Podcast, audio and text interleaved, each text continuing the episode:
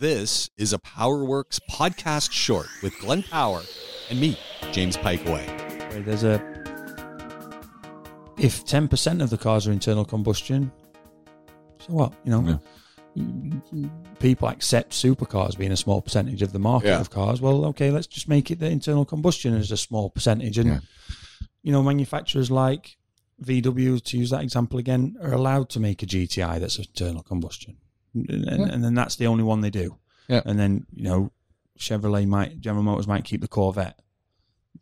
Just things like that. But i- if everything else goes to cleaner, and like I say, EVs play a part in that, but hydrogen for mass production and solving the issues of this never-ending argument of range anxiety and all that Yeah. stuff. I, I I know for a fact that your battery in your car, your 12 volt battery, and I know it's not a lithium battery, but it's a it's a battery, and nonetheless an electrical battery, will last 12 to 18 months. You know that. Yeah. Most anyone else that lives in this country that's ever owned a car for Yeah. more than three years knows a battery's going to last 12 to 18 months. Yep.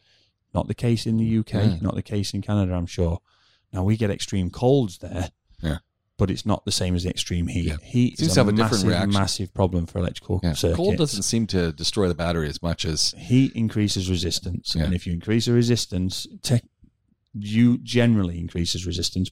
If you increase resistance, you you you drain it and causing problems to the battery. Yeah. And if you're plugging an electric vehicle in that's been out baked in the sun in the middle of August or July here, and then you go and plug it in, well, it might not even charge straight away because it's going to protect itself with temperature. But your car park is still forty degrees. yeah, it needs to be air conditioned. So then what? And Yeah. these batteries are getting so much stress and heat. So Yeah. for our market, I I think that um, it would be it would be nice to see. We tend to be ahead of the curve on most things, Yeah. or at least on that.